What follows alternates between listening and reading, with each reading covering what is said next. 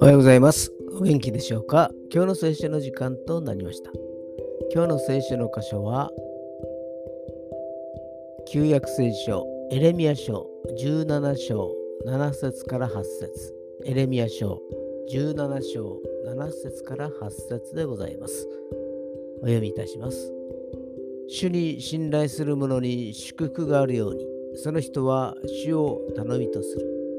その人は水のほとりに植えられた木、流れのほとりに根を伸ばし、暑さが来ても暑さを知らず、葉は茂って、日照りの落としにも心配なく、実を結ぶことをやめない。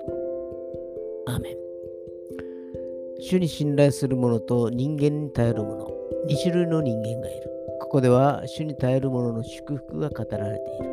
それは良い環境の中で何の心配もなく実が結ぶ祝福だというのです。その祝福を選ぶのか選ばないのかまでは神様は強制はしない。